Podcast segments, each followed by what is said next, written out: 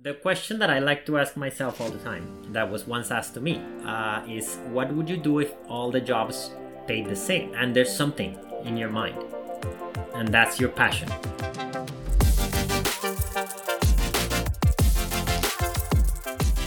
Welcome back to the Exploding Podcast. My name is Teja, and I'm so grateful that you are here. I'm genuinely so proud of our incredible community growing across the world in India, UK, Canada, and Philippines. Thank you so much for each and every single one of you coming back every time to learn, execute, and exploit. And those reviews of you in my inbox energizes me to take you deeper and makes me more responsible to find and bring more amazing guests that you love every single time. So, getting into today's episode, I'm always excited for the guest, but I'm especially excited when the guest had a personal impact on me and my learnings.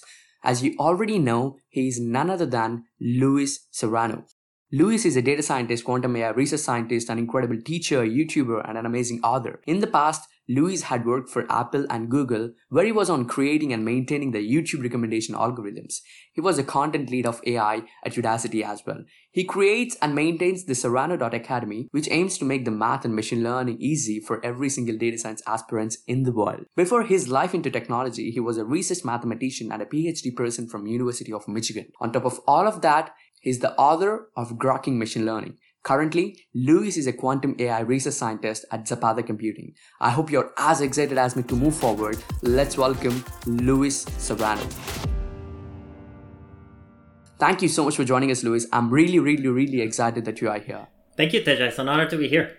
Thank you. Thank you for the invitation. I'm very excited too. And there is one more thing that I couldn't resist sharing with our listeners. On another day, I was a mentor and organizer at PyCon India 2019. Someone actually approached me and said, I'm trying to understand the math behind the various machine learning models. What would be your advice to learn them intuitively? I just replied to check them out, the machine learning nano degree taught by Luis Serrano in Udacity. And that's it. He's such an incredible teacher and one of my best teachers in data science.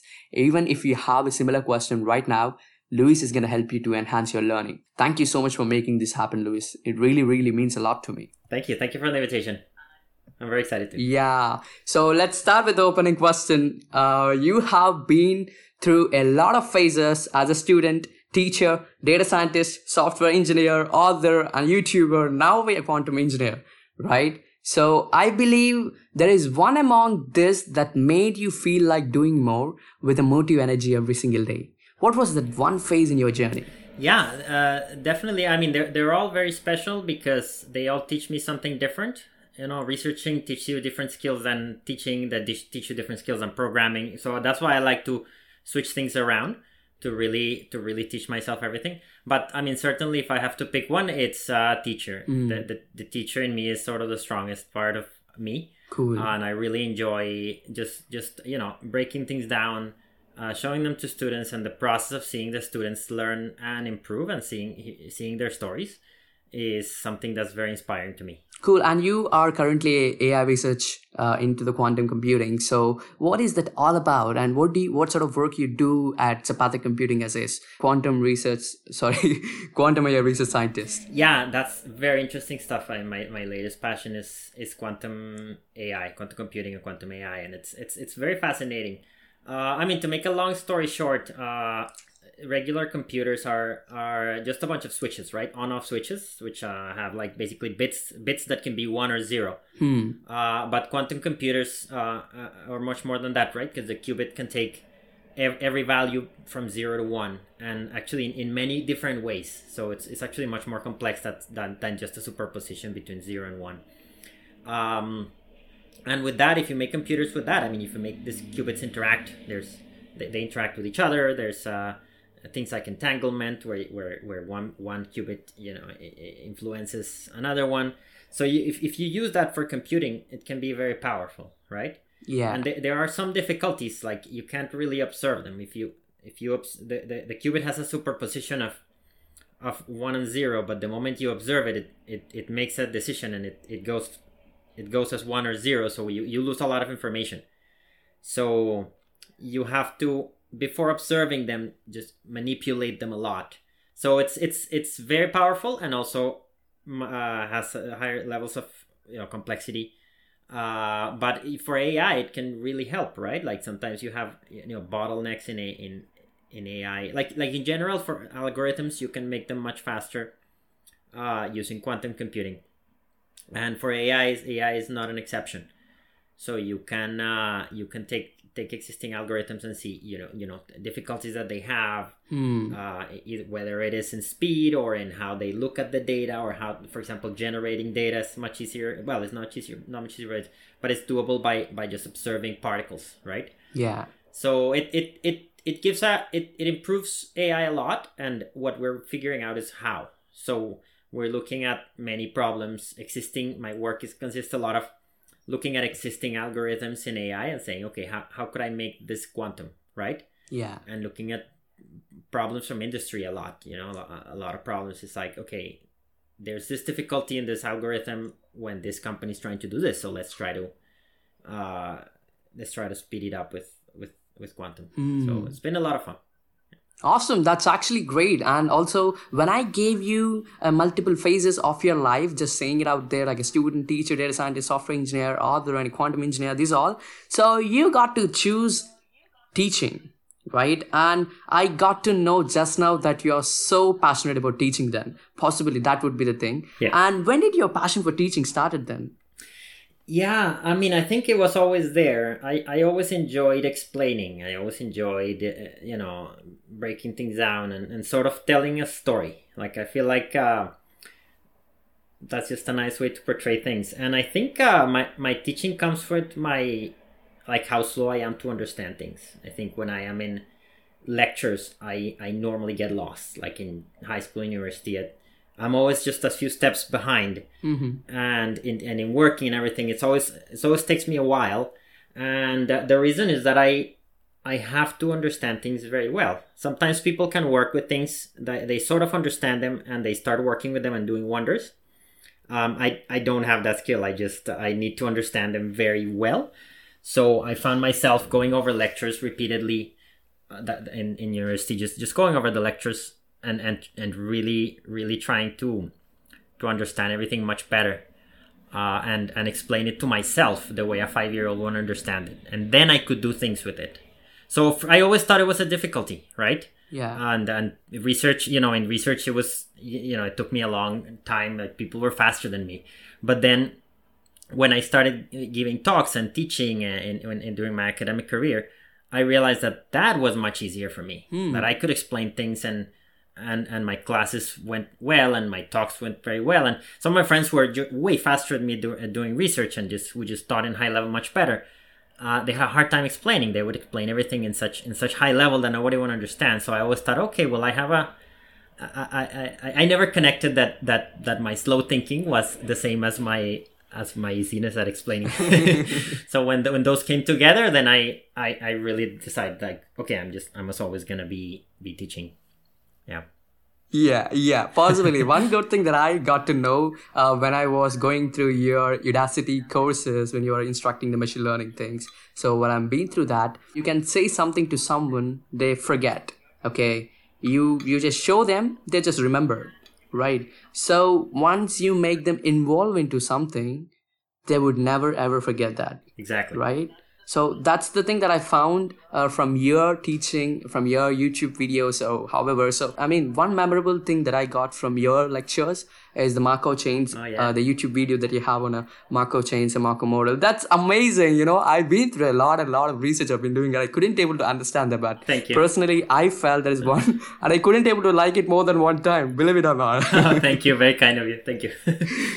yeah so Yeah. in the same way i know about your work grokking machine learning i'm pretty excited to know about it yeah, yeah. No, I I I'm enjoying it a lot. Uh, I'm I'm enjoying the writing a lot, and it's uh, it's almost done. Uh, so one thing I like is t- two things, right? Like you you mentioned doing things, and that you show how to do something. yeah And I also like narrative. I think stories are very important. You know, yeah how many times do we read a, a, a fiction book versus how many times do we read a um a book with facts or how many times we watch a movie versus a documentary right? Like like i watch a lot of movies even though they're not you know they're fake right? There there there's not stuff that existed. Yeah it was fun doing it. Yeah it's fun right? Because people like stories. We're we're engineered to to uh, or the way we, we are and we grew up is we, we like listening to stories Yeah. right? M- more than we like uh a, a list of facts.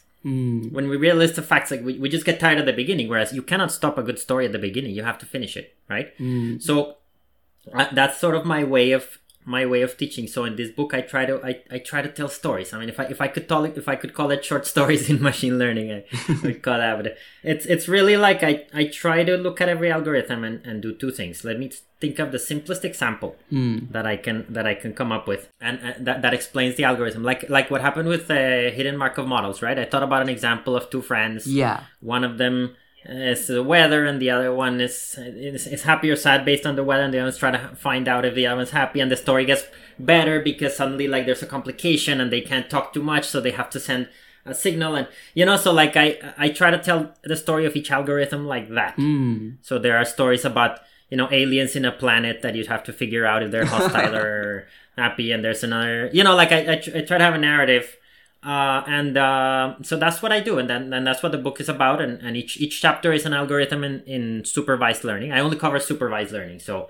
you know linear regression, logistic regression, decision trees, neural network SVMs, uh, ensemble methods, and uh, each one has. Uh, I, I want to make it so that everybody can understand, because I think I think everybody can understand machine learning. So the math requirements are very few. You need to know some, you know, some kind of high school math, mm. but anything I, I, I explain it with examples. So even things like slope and intercept that that gets explained in the book. Like there's no uh very little prior knowledge. Yeah. uh, and also there's programming. I think uh, there, there's uh, i have code in python and sometimes i use a package but some other times i actually the simple algorithms we code them by hand.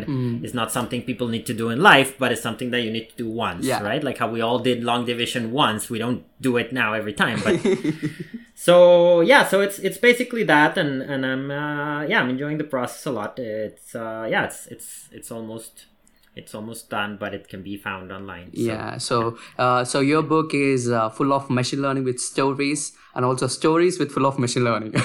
Exactly. so That's possibly. that's that's it yeah Great, and I'll be I'll be adding the links in the description of your book. So if the people feel like I'm going to read it, so they can head up to the description and go check it out. I highly recommend it to do that as well. Yes, absolutely. There's a link there to take a look at the book, and there is also a discount code that I given uh, that they've given me for this particular podcast, and there's also five uh, free ebooks to give away. So I'll let you decide how to give them away to your uh, to your uh, listeners. Awesome. Thank you so much, Luis. It's really, really means a lot. So I'll take the responsibility to make it to reach the people that they deserve and who really love your work. Awesome. Okay. Thank you. Thank you. so I have this question for you in my mind from the beginning of the podcast. So till my 10th grade, I was in a delusion that math is all about formulae and I used to solve a lot of problems, but I never felt uh, them connected to me and those numbers never used to communicate with my brain. Okay. How was your thinking at the time? Oh, absolutely. Uh, the exact same thing. Uh, I was very bad ma- at math, actually. Uh, until until grade eight, I, I used to fail math all the time, and uh, things like the quadratic formula or things like the you know the slope and the y-intercept and just algebra geometry they were so difficult for me they were so difficult because they were they were formulas Yeah. right like they were you know I, I couldn't really see as you said I, I they didn't really speak to me Yeah. but there's something that I loved, which was puzzles. I really liked, um, I really liked solving puzzles, little games. So I really liked playing playing games and solving, you know, riddles and and things like that. Uh, but I never thought too much of it. Uh, and at some point, I realized they were the same thing. It's actually f- funny. I, I as I was failing in math, I started doing well in in mathematical competitions, in mathematical olympiads and that was a, a bit of a contradiction like why is the kid failing math winning at the math olympiads but it was very clear to me like because it, th- those were puzzles right like and so when i went to they, they took us to to trainings for for for these uh, math olympiads and that's when i really fell in love with um with math because they show you uh how math is you know in in terms of of concepts and and, and basically puzzles. Like it wasn't that many formulas. And that's why i learned that the formulas are really just a language. They're not the math behind. In the same way that when you look at music right? Like the music is not what you write. The music that you write with the scales and everything that's that's not the music. That's that's a language that you use to express it. Totally. And if you look at those then maybe it's confusing right? But Yeah. if you hear a song it's, it's not confusing. There's just it's a song right? We learn to sing them when we're small. Yeah. so I, I think of math like that. We learn those fun concepts in a way that's you know without without the language without the formulas. And and we use the formulas to communicate them but we, we shouldn't you know we, we shouldn't see math like that. And, and and i'm sad that education has taken us in a path that makes us think that math is formulas because because it's not Totally. it was an amazing comparison that you made with uh, the music and the mathematics. That actually makes a lot of sense and that feels so, so similar. That's where I actually understood just now. Uh, when you try teaching someone about something, subconsciously we create a pattern or a unique approach of communicating intuitively to others, right? So, what is your approach that makes the subject so valid and vivid and clear to the others? yeah it's um it's actually a, a lot of fun and it takes a long time. Uh, what you see is the is the final product of could be months or maybe years. Yeah. um, i'm constantly trying to learn a few different things. Uh it, it comes from you know sometimes from work. I need to understand a certain particular thing like an, a certain you know at some point neural networks for example i had to start understanding what they were and th- th- you know it, it starts by by the thing not speaking to me because it's you know i see it and maybe i can even implement it but i don't fully understand how they work. So i start making a, a little example. Like i say okay what's what's this what's the smallest example that that captures the entire complexity of this? So i draw something with maybe two nodes or a few data points and just draw it and i and i scribble and i scribble and i i I write the formulas and try to try to remove the formulas right i try to say okay the moment i can remove these formulas and make them little colors or or, or cats and dogs or something then then i understand it Yeah. right Yeah. and uh, so I, I, I look at things. I look at things for a long time. I, I many times just watch other videos and and read from different sources, and I just I just look at it. I try to explain it to people, people that don't know math. I try to go, hey, let me tell you a story in the in a napkin. And sometimes my friends are you know sick of me just like always bringing out a napkin.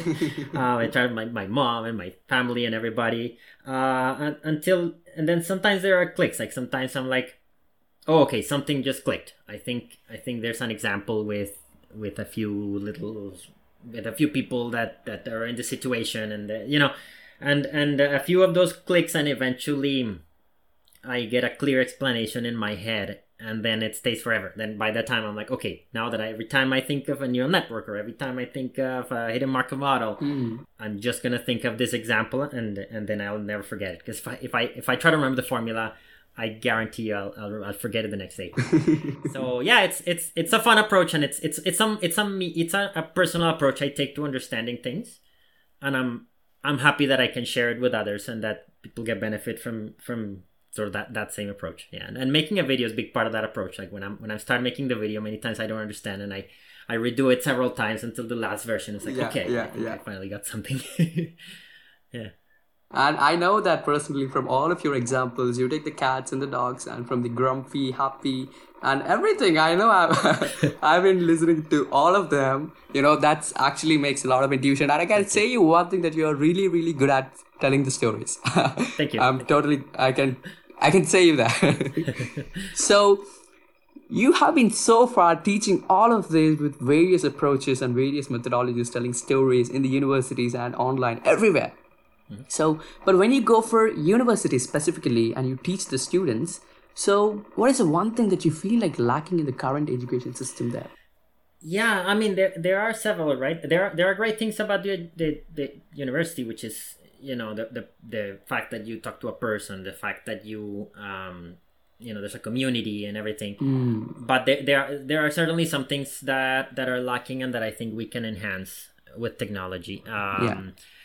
Mainly, you said one, but I'll, I'll quickly say three and then I'll elaborate on one. But one is reach, which is um basically you want to get to everybody right like you you know you, you if you can teach 20 uh, privileged people but the same lecture can help with you know billions of people around the world and you, sh- you should be able you- we should be able to bring every education to everybody right Yeah. no matter what their uh, socioeconomic status is where they live how old they are, what situation they are. Education should reach everybody, so reach is definitely one. Hmm. Um, another would be interactivity, right? Because when I when I sit, and that I think is the the, the principal one. Like when I when I sit in a lecture, I am the most passive that I can be. I'm I'm sitting down, I'm looking up, I'm quiet, and I'm just listening. That that's not how most people learn. At least that's not how I learn. That's when I when I struggle in classes because of that, right? Um, I like to be doing things, interacting, building something, or maybe explaining to someone else, or talking to someone, and you know, like, uh, and, and we have very little of that because lectures lectures are very passive, and, and they're just the same that they used to be a thousand years ago, right? Like somebody just stands and talks to others. It's like we can do better, right? Yeah. Uh, and the last one was personalization. Personalization because we all have a different way to learn Yeah. right? You learn a different way than I do, and someone else does in a different way. But the model is standard for everybody, and so it only benefits one type of student. Hmm. Um, so we, you know, we need to do something. If we can personalize, you know, YouTube and Netflix recommendations and everything, we, we should be able to personalize education and give everybody their own path based on their way of learning and their goals and everything. So in short, I, I said three: reach, interactivity, and uh, and personalization. Totally, yeah. that absolutely answered the question, and I I got to know now. So the one thing that I really really love here, the reach and the interactivity that you made, right? That's that's totally awesome. And you know, so I know that you moved from uh, the university to Google for learning and for the product development, right? So when you when you had this shift from a mathematics researcher to a data scientist, which means you jumped from the limitless theories with proofs to a real-time application development that you could serve billions, right? Yeah. So what are those challenges that you have personally faced when you moved from academics theory to practical industry? And how far the math from the theory uh, differs from the math from the production level product development? Yeah, great question. Uh, there's definitely a lot of differences uh, and and some similarities which help a lot. But uh, basically, in math, you have to prove everything. the The pinnacle of things is proving. You can when you prove something, you're done. Right? like when you have an argument that that shows that for every single one of the cases this is true, then then you're done. But in industry, it's very different, right? You don't need to hit all the cases. You you need to hit the majority Yeah. and fast. So all of a sudden, your brain switches from from proving to uh, to making things work well and and run fast. Most of the time, you you may have some some sometimes it doesn't, but that that doesn't really matter. So to me, that was a big big shift. Um, but actually, there's a core among the two of them that that has helped because when I was in math, uh, proofs never spoke to me fully 100%. I, I always try to understand things better. So that's why, even, even in math, I was always trying to do things in an example. And, and many times I worked out an example and I'm like, oh, cool, this is true. And then I would conjecture something, but then, you know, it wasn't true because I, I, I had to prove it, right? I hadn't proved it. so when it comes to, you know, I think the core of those two things of the proving and the and the implementing inside there's there's a level of of sort of you know grasping a concept and and being able to understand it and, and build something with it that that is kind of true to both but yeah definitely the challenge was making things fast and uh, the technical challenges. Programming to me was uh came later in life. So it it was it was difficult to uh to write programs in scale. I think to me when i when i started google it was coming from like writing little programs for my work uh, that would that would work in a small case to like doing th- something large scale was um was was a big challenge. It was a lot of fun to learn but it was it was a big challenge Super. On top of that, when you joined Google and then moved to Udacity and then to Apple, what are those three biggest things that you got an opportunity to work with them? Just like one for each company, what would you pick from them? Ah, great question. Yeah, at Google, definitely the programming in large scale. I mean, I think Cool. th- that that was a big thing that I uh, that I had to learn there. Uh, at at Udacity, it was. I mean, I really I, I had an experience teaching in university, but teaching online was a completely different monster because it was when the students are not in front of you. Uh, it, you teach in front of a camera. Uh, you don't see their faces. You don't know and interact. Then you see a lot of data, right? You see when they when they left, when they started, when they came back, how they answered this. So changing from the data of like looking at faces and facial interaction to to looking at data was actually very very interesting and and, and that's uh, something I learned there. Uh, and at Apple, I think I I I learned to combine them right because I had the the teaching experience and the coding experience, but this time I had there was a lot of I had to talk to you know teach internally, and so I had to be tied with the products and talk to people internally and give sort of consulting, and so I I sort of tied them together. I, I got to have a higher level of of involvement. At Google, I was very low level. I was just doing the the production code, but at Apple, I I had a, a bit more of a high level on on how you know telling more how how the models worked, etc. So so that was that was fun. So yeah. Great. I think you create beautiful journeys no matter where you go. As you are in the industry for years, uh, what I would like to ask you now is rather than knowing how to start machine learning, instead, I want you to say about how to not start machine learning. Because often when we know about what would go wrong, our brain infuses not to be on it, right?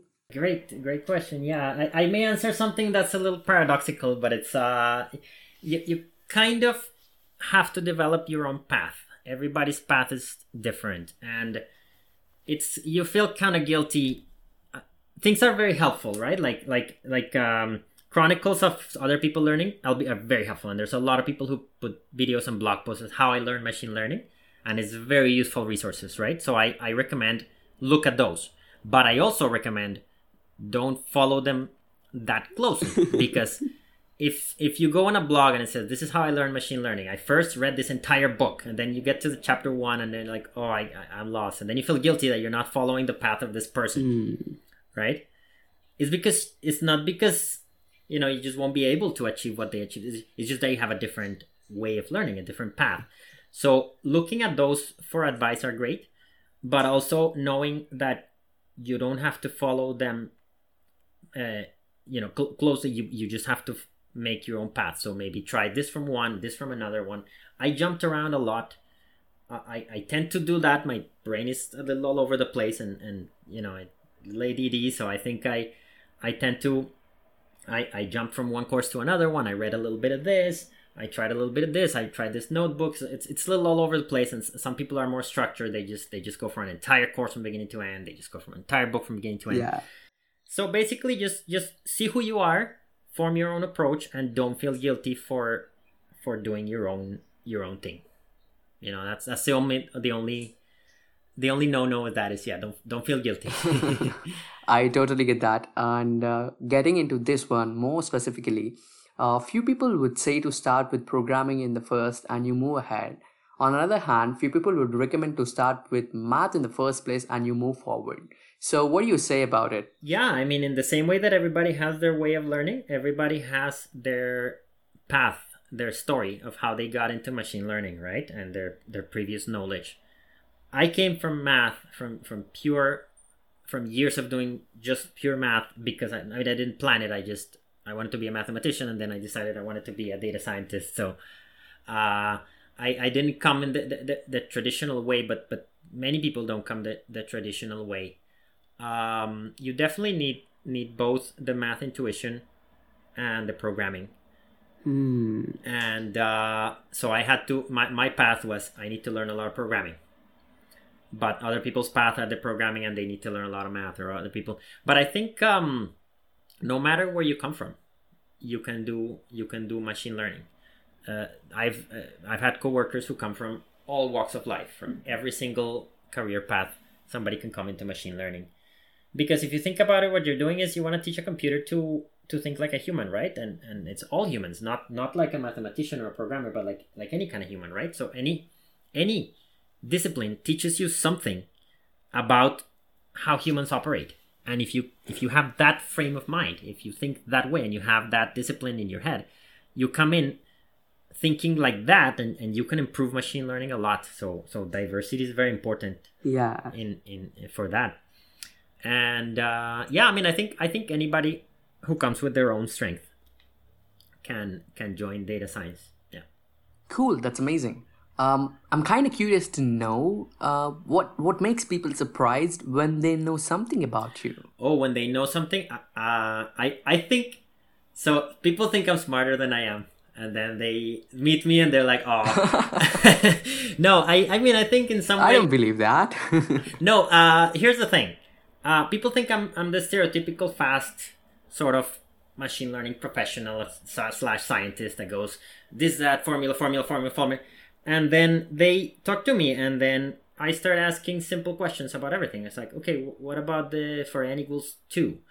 okay, what about the first line of this paper? Sorry, I'm not sure if I understand this. And then I go to page one in the book and I stick to page one and I'm like, okay, what about this? And they're, this is part people things that people skim quickly, right? Oh. In code, I, I take a while. I'm like, okay, this this line of code I hear over here, and so they they think so people think, wow, this the first thing they think, I mean, is, is this guy stupid, right? Because they're just like, why is he so slow? And then I think I think people appreciated that. I mean, I that's the way I think, and I'm true to that, and I just you know that's the way I understand it, and it in some for some things it may help. Interesting. For some things it may hamper, right? Uh, for for explaining it, it it helps. So so yeah, I think I think uh, now I kind of warn people sometimes. Like when I want to have a conversation in math with somebody, I have to be like, okay, I'm, I just have to warn you, like I'm very slow and I'm gonna ask a lot of dumb questions. Are you okay with that? and then and then we can talk and, and maybe understand things in a in a in a, in different ways. Cool, yeah. that's interesting. Uh, this actually reminded me that my friends actually named me like a question bank because I always used to ask a lot of questions in the classroom, no matter what other people think. Yeah, that's good. That's that's that was the same, and I think that's wonderful because you question, right? Curiosity is. Uh, is very important. Yeah, but later I used to realize that yeah, those questions are lame. no, but you know, I think I've I've asked many lame questions, and I'll continue asking them. And I think everything that's I think everything that's a piece of genius has ever started with with a simple question. You know, yeah. I think should not be afraid of afraid of asking questions and and doubting things. Uh, and uh, you know, I think I think that's the right way to learn. Yeah. Hmm. Yeah, and you know what is the one biggest problem and one problem in technology or life that you dream of solving? Ooh, there's uh, it's interesting. There's there's many. Uh, I I think my my lifelong one is I I want to bring knowledge to everyone in the world. I want to bring education to everyone. You know, I mm-hmm. used and and this is something that we we have the technology to do for the first time we are able to do that. So I want to bring quality education to every human in the world, regardless of where they are, how much money they have, much, what situation they are. I want to bring them the opportunity to to be able to to learn anything they want and and be able to contribute to to their community and to society. Cool, and that is the same intention and the vision of the Serrano Academy as well. That is indeed.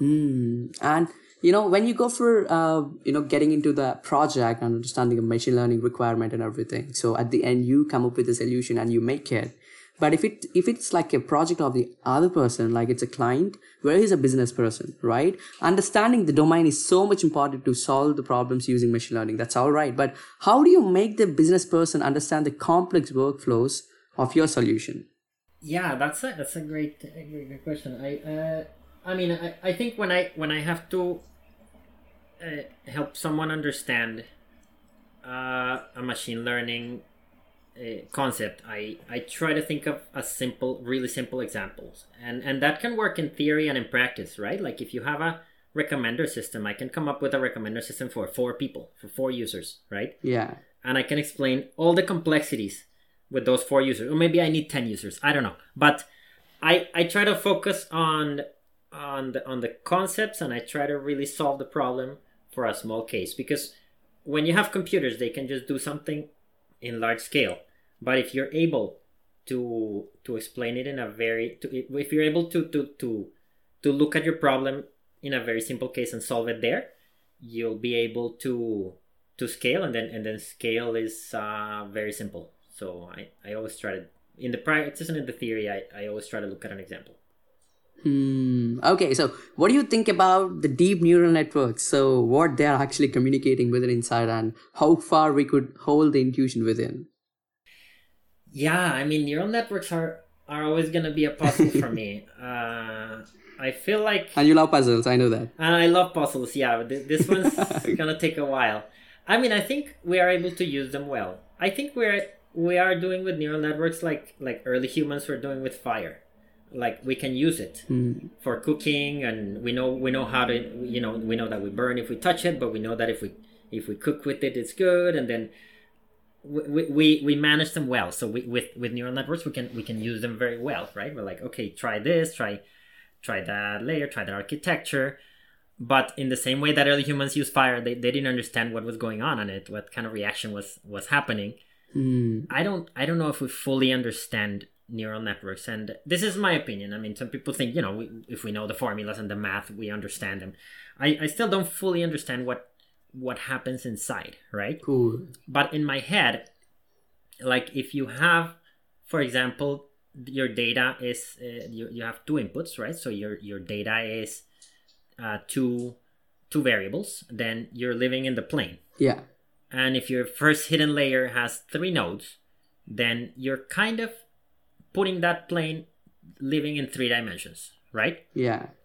and then you're doing some transformations and the transformations can be like you know rotation translation uh, scaling and then you do some some kind of sigmoid or tanh which is kind of bl- blends it or like it's just kind of folds it right Yeah. Yeah. and then or, or if it's a relu it, it just kind of cuts it breaks it and and puts angles on it but then you do that repeatedly right like you take your you take your your little plane of data and you put it in three space and fold it and then you put it in 10 space if you have 10 layers in the next uh, 10 active 10, 10 nodes in the next layer and then you bring it down and then you fold it and fold it and unfold it and and then at the end you end up with you know something that that has all your all your your label ones your positive examples on one side and all the zeros on the other side so it's a bit of that Yeah. Yeah. and i think being able to understand that uh, would be fascinating. And i think uh, maybe one day we will.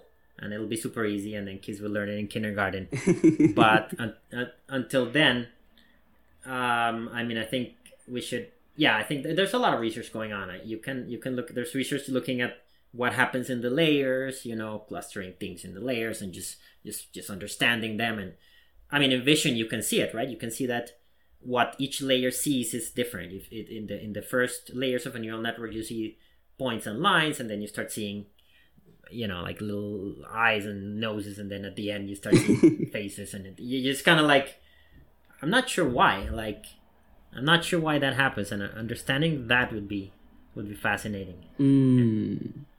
Totally, totally. And you know, I have this question for you where you have to be seriously vulnerable about it. What is the high impact risk that you have taken till now?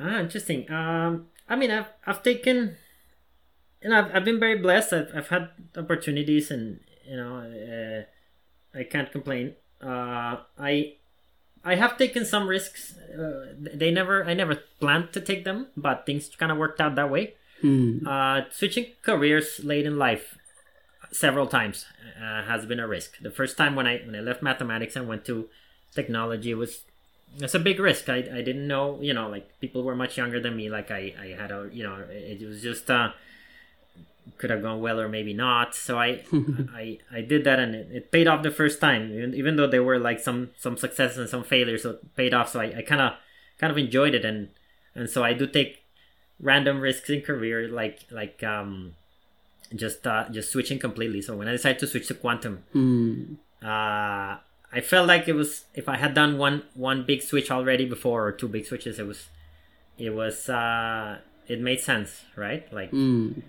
you know, switching from coding to education. Like I I've enjoyed those and, and I know they're they're risky, but but I've uh, they've paid off and I've really been able to learn a lot in the process. it's kind of really it shows how you think when you had that thing as a teaching profession and you really love your passion and you move for the production i mean for the product development into the companies and then you should back you're switching your careers that actually shows how you are exploring various things that you're fascinated about it's it's really amazing Luis. Yeah. yeah Yeah, I mean, I, I feel like I, I look at my I look at the path, and some, sometimes I feel guilty that I didn't stay in one thing, and sometimes people are just much more experts. But then I think, but then I, I tell myself the same advice I tell others, right? Like do your own path, and I'm like, okay, maybe my own path is just is just bounce around everywhere and pick up a few things from here and there. So I I, I enjoy it. Certainly enjoy it. Yeah. and uh, you know how i feels in uh, you know how i feel when it comes to uh, you know being on a certain thing for a long time or you be explore on whatever you wish so what i personally feel is into me and this is my personal thing so how i feel is that uh, we have only one single life and you're gonna explore what you wish that's it so that is how i feel I, I I love it. Yeah. Perfect. And I don't know whether you stopped off for a moment and thought about your learning style and recognized that the approach that you that made you better. All right. So as everyone in the school, they read differently, they write differently, they speak differently, and just in the same way, they think differently. And you know, guess what? They learn differently as well, right? So in the same way, how do you program your brain before you learn something new? And what is your learning style? Yeah. I mean, yeah. As I said, yeah, my my learning style definitely comes from from my slow way to understand things, and so I embrace it. I I go. This is uh something actually I learned from my PhD advisor was to to to to stay at the beginning and and actually sort of have respect for things that for others that, that, that are simple. Like many people skim over the details and, and they pass the page one of the book and they pass page one of the paper and they start reading later on. I get stuck in the beginning. Yeah, I used to do that. yeah, I used to do that, but now I I don't mind. I, I, have respect for the first sentence and the first page. Like I, I just have Hmm. because there's a lot there. There's a lot of beauty in simplicity Yeah. uh, in the same way like you know in, in an atom there's there's in a, in, a, in a grain of sand there's so many atoms and there's so many things and it's, it's a universes right in the same way in the same way I, I in the simple concepts can be much understood uh, understood much much better Hmm. so when i try to understand something new i mean i, I start reading the literature uh, and i don't i don't mind going from the very beginning and and just as i usually do try everything in an example right so I'll give you an example. I've been trying to understand rbms uh there's a video coming up soon. Uh but i try i try for those and I, I look at papers and i look at you know wikipedia and i, I try to build one myself. Um i yeah i mean I, I, I sometimes try to code it or or at least uh, work out an example of something with with two nodes or three nodes work out all the formulas and and and try everything that that's un- until it starts clicking. Um and i think I, I always try to explain it to a five year old you know the moment i can do that i'm uh, i'm done Hmm. you know? So yeah it's it's it's not a linear process but i the most important thing is that i enjoy being in the in the process of not understanding it yet. I'm like okay i need to understand this totally you know? And uh, what what are those often mistakes that you find young data science aspirants usually do that okay? Yeah i think if you're i think if you're hungry for understanding it's it's a good thing. Uh we tend to sort of negotiate with ourselves. Like we tend to look at the formula and say oh, okay okay i i get the formula. Hmm. but that doesn't mean we, we get it completely. Like the fact that we understand that this is a summation and that this is a sigmoid and that this is that doesn't mean we understand why it's happening right? Yeah. So um, so people t- tend to focus on on the on the formulas too much without looking at the big picture. And the same thing with with code. They, they tend to we tend to look at the code and be like okay if i can code this i i'm done. Uh, but you know I, I like to look behind. I'll give you an example. When i look at an error function right? Hmm. Um, it's for example it's it's a sum of logarithms. Hmm. Why is there a sum of logarithms right? Like Yeah. people understand a sum of logarithms right? Just go and many times they understand okay uh, this error function is big when my model is bad because it's a lot of error and the model and the error function is is small when the model is good. Yeah. That's good. That's a level of understanding but you know still not clear why it's a sum of logarithms right? Like why why isn't it a, lo- a sum of sine and cosines? Like why, why is it logarithms right? Hmm. And then I, you know, one thing to look at that is okay, a sum of logarithms is a logarithm of a product. yeah. So maybe the point of logarithm is that it turns sums into products or products into sums. So what is that product? It's a product of things. hmm And when you look at the product, it's, it's always things that are between zero and one. yeah yeah yeah What are things that are between zero and one? Probabilities, Per- perfect yes right? And so all of a sudden your sum of logarithms, forget the logarithm, it's it's a pro, it's a product of probabilities. And a product of probabilities is a, is a probability itself. hmm right? And all you have to ask is, what is this the probability of? yeah. And the moment you decide, okay, this is the probability that something happened, mm. okay that then i understand that error function much better. Now now it's it's not a, it's no longer a sum of logarithms. Now it's an, a thing an, an event that happened and i just calculated the probability. And that can be high or low depending if my model is good or bad. Yeah. right? So if we stop at the sum of logarithms we're we're doing ourselves a disservice right? Because we're never going to fully understand what what it means and we're going to use it but it's it's good to go deeper so i think i think if people go deeper and and, and not necessarily in the math in, in, in the conceptual things right Yeah. yeah i think that's something that that can help us do better models Cool. And you know, uh, when we try to understand this uh, machine learning models, not only that, but also any of these uh, mathematical theories or proof, anything of there.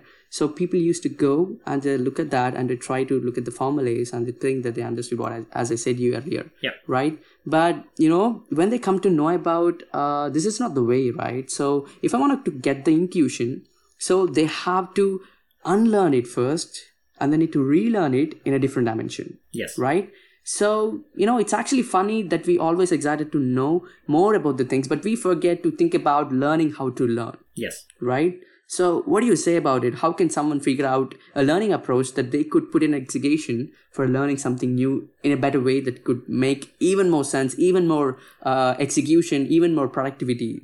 Yeah definitely.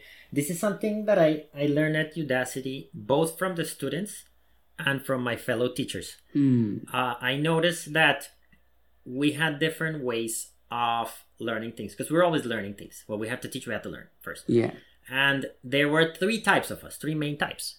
There were the ones who really like to work out the math details. I have friends who said until i until i work out the entire board of backpropagation i, I don't get backpropagation right? There were others that like to build things. So they were like okay i, I need to open a notebook build this model mm-hmm. put some data look at the results and when i build it then i understand it and then there was the people like me who are like, I have to take a napkin and explain it in a crayon with a, to a five year old, and that's when I get it. So conceptual, right? So we realized that none of them was was was better. There were three uh, points in a triangle, right? Like uh, building, uh, working out the math, building things, and and understanding concepts. And so we started focusing our teaching like that. And we noticed that students were like that too. Some of the students were you know they just wanted to do the lab.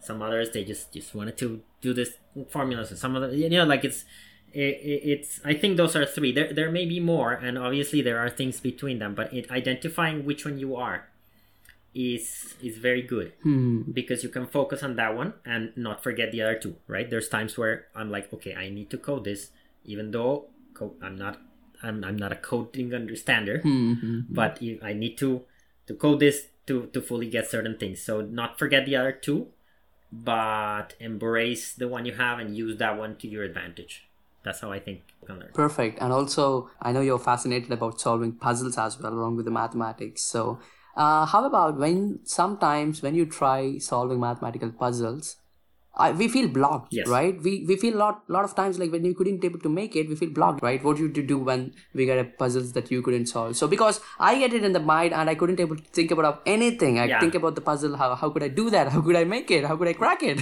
yeah so what do you do then? Well, yeah, I mean, the, the first thing I think is enjoying it. Like, does it happen to you that hmm. you solve a puzzle, and then you kind of remember, oh, you know, it was so much fun when I when I didn't know the answer, and I and I I was kind of solving. Like sometimes you want to forget it and do it again a year later or something.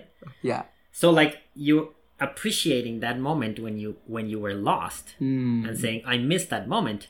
Then when I'm solving a problem, I think you know I am in that moment. Like the me from the future is gonna be jealous of the me from now Oh my god. because the me from now is is having fun solving the problem. The me from the future knows the answer, and that's lame, right? So I appreciate that, and and if it takes me a long time, I make sure that I that that removes some frustration, right? Because there's frustration when you're not yet solving a solve the puzzle, right? so I, I I try. That's my first step to like to like you know trick myself into enjoying the the frustration. Uh, and then I, I just you know sometimes I stop and come back with a fresh mind. Sometimes I go for a walk. I come back. I try different things. I, I try to have different approaches. Um, some, some yeah, just uh, sometimes it's sometimes you know there's like a a hard work way to solve it. Like there's there's some something that may may help you, but it takes a lot of work. You just kind of sometimes you have to push through. so so trying to try to remember that. Uh, but I'm I think I think the best I think the the the most important thing is is enjoying and appreciating that that moment. Cool. And how do you keep your thinking uh, that could actually improve your performance in solving puzzles and also in real world problems? Yeah, I mean, I think that's like a sport. Hmm. It's it's a skill. For example, uh, this the the math Olympiad problems that I used to solve in high school, I, I can't solve them anymore. I have a hard time. Like sometimes I get I sit down and try to solve those particular problems, Hmm. but uh, it's a it's it's a skill, right? It's like when an athlete stops doing it and they know exactly what they have to do, but their muscle memory is gone, right? So it's something you need to to constantly be doing, something that you you need to constantly be be practicing and you know if you enjoy it it's, it feels like you're doing it for fun like when you play a something play a, a sport for fun it's like Yeah. you know uh, so i think it's it's something you norm you, you just need all you need is just consistency and and keep and keep doing it Cool. And I have this question for you Yeah. where all the researchers, not only in data science, no matter where they are, so they'll be surely liking this question. So, how to understand a research paper better? yeah that that's hard papers papers are so hard to read uh, it's incredible i mean i don't know uh, I, I, I don't think there's anybody who uh, maybe there is and I, I congratulate them but I, I'd be surprised somebody comes and tells me oh yeah no right papers are just so easy to read. And I don't know if you had this experience like you, you, you talk to the sometimes you meet the writer of the paper and you, you spend time with them and, and you go okay help me out here. And then they they explain it to you the way they understand it and it's so so much simpler.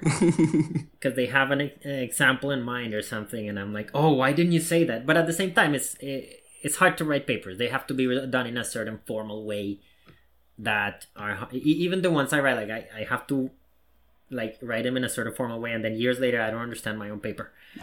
Um but but you know i i try to i try to see what they were thinking. I, I try to understand what what the writer was was thinking when they wrote the the paper. And this is something that i've been challenged lately because i have to read a lot of papers for my current work uh and, and uh I since I tend to go for the details and I tend to stay in on on the on the introduction or in the abstract for for, for hours or something, um, that helps. But I've actually learned something from my colleagues recently, which is that you can also do the opposite. Like you can also read it like the way a bird sees the the, the forest, right? Just you, you, you don't have to go for every every tree and every every piece of grass, and you just uh, look at it from the from the top and be like, okay, they did this, then they did that, then they use this function that I don't know exactly how that works, but it does this, and the results are that. And I, I find that that's a good skill too. Like I think you can go through skim through the entire paper and try to see what what they do in large scale without understanding the details. That can be one one copy of you, and the other copy of you tries to understand the details carefully. That that may be a good way. But I'm still I'm still struggling. If I think I figure out how to read uh, how to read papers, I'll, I'll let you know. and if you ever figure it out, or, or somebody tells you, please let me know. Okay, like you just be like immediately like Luis, I figured out this. This is what you have to do because it's hard. Okay, so I could tell you a little of my experience here. So uh, I never completed reading a paper totally, all right. So, but I got a chance to work at research and development centers of a of a company uh, where I was interning there.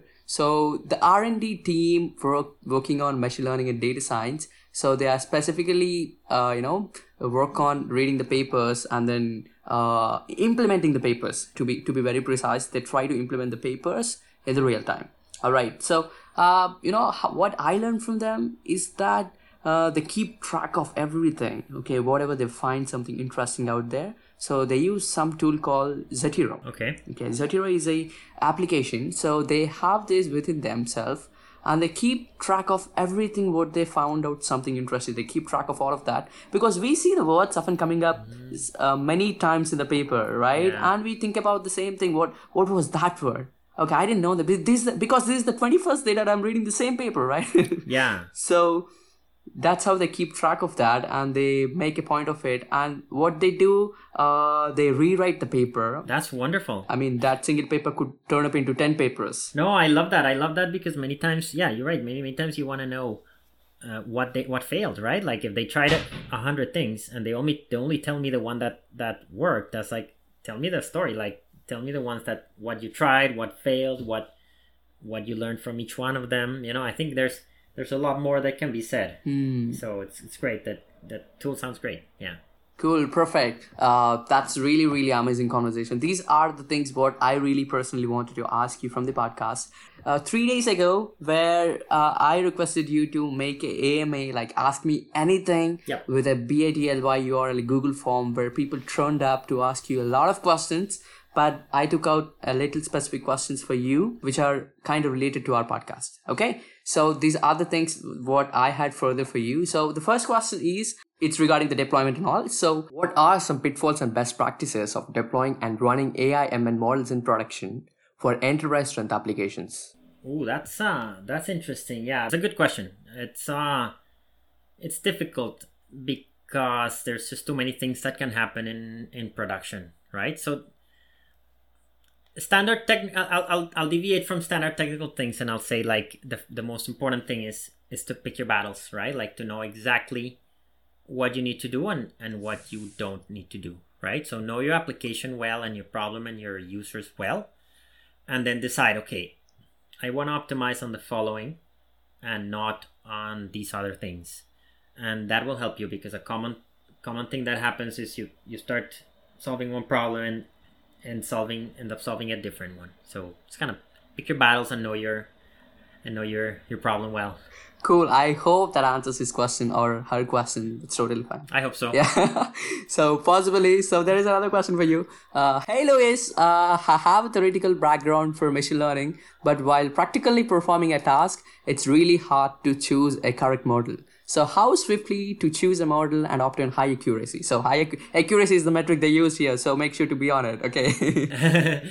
um, yeah, picking models is hard because they're they're all very different, and there's very few times that I see a problem and I go, "Ooh, that's definitely uh this model problem." Like, the, the many times you want to pick a few different ones, right? So, you know, like um. So, for example, if I have a decision trees or SVM or neural networks, like I, I just try all of them, right? And the point is to know how to compare them well. Hmm. So if you want if you want accuracy, first of all, ask yourself the question: Do you want accuracy or do you want something else? Because it could be that what you want is precision, or it could be that what you want is recall, Hmm. or some kind of score in F one score in between. So so that is that is an important thing. What what do you really want to optimize? And um, yeah, just I I do a lot of grid search. I do a lot of just uh, picking a bunch of different models and a bunch of different hyperparameters and training all of them and seeing which one did better. That's there's no shame in that because you know models are a bit of a black box. Even if we understand them well they're they're a bit of a black box. So Hmm. Yeah just just know how to compare them well i think that's a better skill than knowing how to pick Yeah. just know how to Yeah. compare So making those black boxes to be clear and transparent is the whole game. Yeah. So and also here's another question. So do I need to go to post graduation school in order to be a great data scientist or a machine learning engineer? Or should I get experience working as a data scientist with a computer science degree and learning as I go? yeah i mean you this is something i like to emphasize you you absolutely do not need postgraduate work Okay. To do well in data science. If you want, it's great. If you want, it's a lot of fun. If you want to do a master's, if you want to do a PhD, you get to learn many things. It's very interesting, but you don't have to. So, things that work if you don't, if you, you know, as, as alternates, online education is very important. I have done many, I've taken many courses online uh, things like Kaggle competitions or anywhere anywhere you can get your hands on data and and play with it uh, and experience. If you can do an internship if you can do uh, you know work here work there uh, freelance if you work uh, you know like that that all gives you experience because in interviews they ask you they put scenarios on you and they say how would you do with this with this model? So all that experience is what works. And uh, sharing knowledge. I mean writing blogs making videos that's always important. I think everybody has something to say so i, I always recommend it to to do that as well and it helps you your brand right like if you're going an interview and they see blog your blog and then they read it and something's awesome that's that's super helpful so yeah just a combination of things makes it's not necessary to have a to have postgraduate Perfect. Okay. So, so what do you think is the best way to get motivated? Okay, when you are feeling down and didn't find excitement in the projects that you have been working on for long, so how do you get motivated for the work? Uh, I have been through that. Okay, I really, I'm really curious for the answer. Oh yeah, yeah, I've been through that many times. Um, I think there are two kinds of lack of motivation, and I've certainly had both of them. There's the small scale and the large scale. The small scale, I go through it every day. It's sort of like when you're tired of what you're doing, or like how do you how do you push through? If if if it's something you're doing and you like, um, and I think you just you, you have to take care of yourself. We we tend to work many hours. We now with these days we're in front of the computer all the time. It's always good to take breaks, to rest, to develop other things, do other activities. You know, friends, family. You know, like just just just other things that keep your mind off are important because when we when we stay too long on these things even if we like them they can be very difficult. So don't don't forget about yourself your body and your and your mind. So that's the small scale right? Yeah. there's also the large scale la- the, the, the large scale lack of motivation which is i don't want to be doing this. And that happens. And sometimes society pressures us to want to to, to force ourselves to to, lo- to to love what we do but maybe we don't. Maybe something else you know uh, I think when that happens, you you have to go deep in, and uh, we have to be honest with ourselves, true to ourselves, and and say, okay, do I do I love what I'm doing, what I'm doing, or do I hate it? Yeah. Uh, and that is that. Then you have to take measures, right? Uh, it's it's hard, right? You may be in a situation where you depend on your job or things like that, but it's, it's always you can always question, right?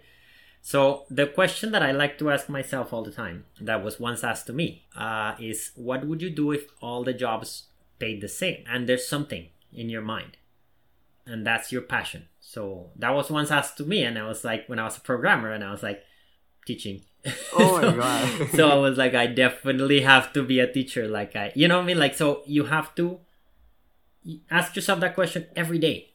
Like, am I you know to, and, if, if if you don't have the passion if, if it's not clear what the passion is then don't worry. Keep keep looking for it. Keep keep trying to find what you like. But i think i think the key to to extreme motivation is is finding that thing you love to do and and doing it.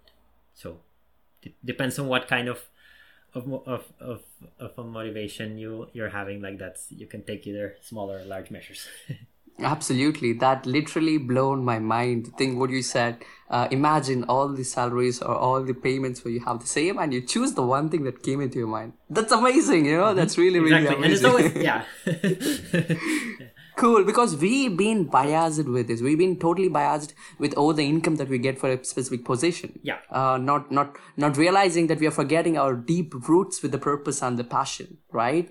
It's amazing. That's beautifully said, Luis. Amazing. Yep, absolutely. We go for income, for status. Yeah, exactly. Yeah, yeah, cool.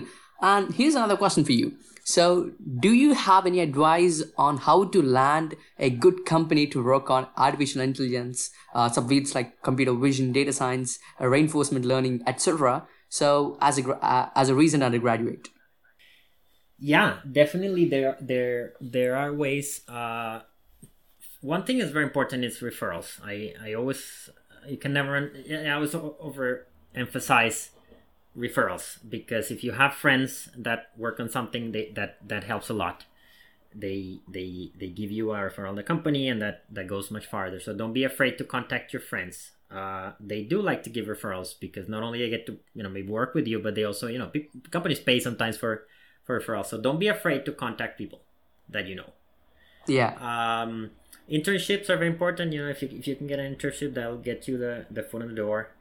Um, other than that, just uh, throwing yourself out there. You know, I think um, yeah, just just uh, keep keep keep applying, keep keep knocking doors. And uh, many times you can enter a company for something slightly different, but make you know if the company has something you know, if it's a big company and you want to do RL, but you end up doing something different, just go inside and, and try to look at internal transfers. Internal transfers are easier than than coming into a company. Just so yeah, many many little things like that. Totally. But I think this question would also possibly make the listeners to have another question in their mind. So what it would be like, uh, how how about your personal journey jumping into Google and from Apple and from Udacity? So how how was your approaches getting into them? Yeah, um, great question. For Google, I was a referral. I, I asked a friend when when I was uh, switching into industry, I didn't really know what I wanted or what was there. I just knew that I was leaving academia. And so I started different things. I talked to people in finance, I talked to people in consulting, and I talked, I interviewed here and there. And so I, I started contacting all my friends, basically, people that I knew, and going to conferences and just asking people, asking for cards, or just, just you know, talking to people. And that's how I came to to tech. I, I wasn't thinking about going to technology at all. Hmm. And a friend told me, "Hey, uh, come to Google. I work at Google." And I'm like, "Well, I, I know I, I don't program that much." And he's like, "No, I didn't either. But you know, it's it's more about they look at other skills." and so that's how I got involved. And then I uh, then they gave me a referral. My friend gave me a referral, and uh, that got my foot in the door. Once you get your foot in the door, then it's easier. Once I was at Google, I knew I knew people here and there. So when I decided to move to Udacity was um is when I decided that I wanted to teach, Hmm. and uh, then I, then I just applied out of the blue. Um, other times, sometimes they contact my, my YouTube channel has been very very helpful for places to contact me. So I always tell people, you know, share your thoughts, share, write a blog if you you know if you like it, make videos because then people contact you from that. Like that that you know Apple contact me because of the YouTube channel Cool. um so yeah always like that and for for quantum i i i have a very good friend who who's a quantum research scientist and i started asking him so many questions about quantum computing Okay. uh, that uh, he one day said do you want to work on this Absolutely. But- and then he referred me and then i switched so it's just it's just asking my, my my habit of asking many many simple questions got me got me there and so a referral was what got me there amazing, amazing. So that's cre- really, really good. So that Yeah. says me to be like, no matter how you knock the door, but you keep knocking it. always right? That's totally important. But if you quit knocking, you keep stopping yourself, right? You gotta keep knocking the doors. exactly Totally cool. You gotta keep knocking. The worst that can happen is that you don't get a reply, and I have Yeah, probably thousands of Yeah. of, of not replies. yeah, I know the pain. Uh, and, yeah, you know, one one one reply uh, wins overall over a thousand non-replies. All right. So here, here you have another question. Uh, have you ever failed? oh my god! Why not? Yeah. If so, uh, how did you manage it, and uh, how did you use that experience? Have I failed? Failed so many times. yeah, no, I I have failed many times, and I'm very thankful because that has taken me to where I am. My first failure was in academia. I mean, I, I, I couldn't get a job as a professor, right? That was Hmm. my first one. I was a, I went all the way to postdoctoral fellow, and then it was hard to get a job. Oh. So I was I was devastated. I was frustrated, and uh, that's where I started looking for other things. And thank God because I I started looking for other things, and I I got to where I am, right? And uh, so I after knocking many doors because you know I was getting interviews but not jobs, and, and, it was it was very frustrating. somehow Google worked. Somehow many companies said no, but Google said yes, and uh, I ended up at Google and uh, that was another failure. I didn't do very well there. Hmm. I was um, coding this production code, and I was not really a coder. So I was doing. I, I learned a lot and I enjoyed it, but I was certainly like I was I was struggling. Right, I was. I enjoyed the machine learning part. I enjoyed the data analytics part, but it was it was just just hard production code was so difficult for me, and so that's when I started looking and and that's where actually the question was posed to me like what would you do if you if all the jobs paid the same and i was like i, I wouldn't be writing production code. I, I respect those who do and i think I, I i learned a lot and I, I have great respect for those who do but i was not i was not that. I i like to write code i like to do things but not. And so yeah that after that wasn't going well i was i was also uh, very i was also very devastated you know because i was like i tried one career and it and it didn't work and I, I tried something else and I didn't and but but after those failures that's what got me to teaching Hmm. and i'm very thankful for that i think if i was if i was a little better at those other things i would have never discovered my passion for teaching so i'm, I'm glad that those failures happen at the moment they're very depressing and they, you can feel terrible about yourself because your self-confidence can Yeah. go in the ground and, Yeah. and it's very hard but you know if if you sort of fast forward and, and know that that that that, that help you find your true path Hmm. then you can be very thankful you know so my advice for anybody who's in, in that is like I, I hope it doesn't sound naive but let me say like that that may be a door like your failure may be a door to to greater things Hmm. and so just push through trying to to find what what you really love and that's i think the only way to to overcome it Yeah. Yeah. Yeah. and, and be ready for more i mean I'm- i'm ready for more failure you know i think if you know in the future i try something and i and i fail completely that's that's okay i think you should have a i think you should have a rate of 50% maybe Yeah. uh, success and failure I would. if you have too much success it's like maybe you're just not trying to find uh, hard problems right like you're you're overfitting As you say again, this is a sport again. So you fail as many times, uh, but it's not like a gambler's fallacy that you have equal number of winnings and also equal number of failures. No way. Exactly totally. Okay. So here you have another uh, technical question this time. All right. So how can we build a recommendation system without a rating column? Assuming that we have user ID, video, and video genre. That's a good question. Um, you can't with with user ID, video, and video genre. If you don't have a rating, you, I would look for other signals, right? Like there's many signals you can recommend on. If you have any kind of number of clicks or number of watches or things like that, uh, time they spent on the on the page or on the video or on the song, like the, the, how much money they spent. If you have any kind of signal like that, then use that in, instead of rating.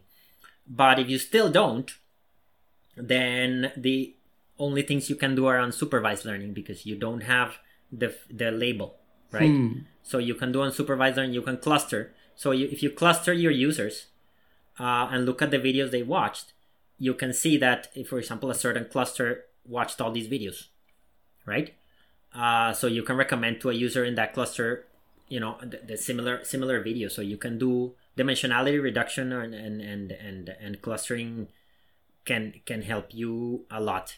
Uh, matrix factorization can also help you a lot. So if you put a matrix, uh, I, I have a video on that in case they want to look at it where they do recommendations there. But it's not it's not with rating, right? You just put the users and the and the videos and, and a big matrix of what they watched Hmm. and try to factor that matrix, and that tells you what things are likely to watch, to, that that uh, that they're gonna watch. Let me even go simpler answer than that. You have if you have if you don't have a rating column, but you have who watched what, you can recommend over that, right? Because you have you have user ID, video, and video genre, but you also have what videos users watch. If you have that, just recommend over that, right? Over like trying to predict what uh, video somebody watched. Yeah, so you have a lot of information there. There. Yeah, awesome. So we are almost on the edge and we are about to go to the end. So here is your last question. So is there a relationship between dynamic systems and machine learning that is not touched upon in very much in the literature? Yeah, that's a great question. Uh, yeah, definitely. There's a lot of dynamical systems and, and physics and machine learning that are not that I haven't seen that I that people talk about, but I haven't really seen them that much in the literature. The way physicists think about machine learning is is actually fascinating. Uh, because when you think of machine learning, many times the algorithm is okay, it's increasing the probability of, of something, Hmm. right? Or decreasing the error function, decreasing the loss function. Uh, when physicists look at it, they, they, they look at decreasing the energy because they, they connect the error function with entropy and, and with energy. And somehow, somehow increasing a probability is decreasing the energy because states with low energy are more likely to appear Cool. right? And that's why, in, like in physics, things tend to cool down or things tend to fall. Like things just tend to try to go to their minimum state of energy in the same way that models try to train. Um, and so there's there's a lot of that. And every time I talk to a physicist, I just try to try to pick their brain on on this. And uh, but but yeah, I mean, I think it's there's there's a lot more connections that that we think of. Awesome. I never, I never expected that the, there is a lot of correlation with this machine learning maths and also the physics. Cool. I, I really got to know about this. Yeah. Amazing.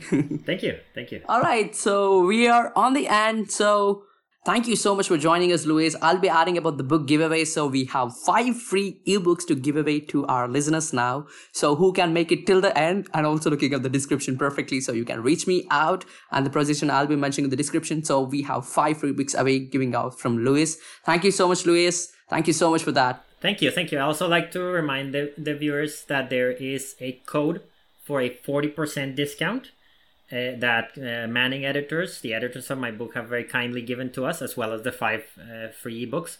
What they have to do is they go to the link that you give them for for the page, Absolutely. the, for the page of the book, and then the code is, yeah, the code is pod exploit twenty, which you're also gonna write down. So thank you for that. Awesome. So thank you so much, Luis. I'll be I'll be highly recommended to go check out the Grokking Machine Learning book and you apply this thing if you're out of this five copies first okay? Thank you. So perfectly it will be it will be available for the lifetime. So go check it out. Pod exploit 20 yes. Thank you so much luis it's really really an amazing conversation with you. And thank you so much for your time. I never expected that you will be in the show. Thank you thank you so much for this. Thank you teja. It really really means a lot to me. Thank you for having me your show teja. It's been it's been wonderful to talk to you. It's been an honor. And uh, thank you for for your invitation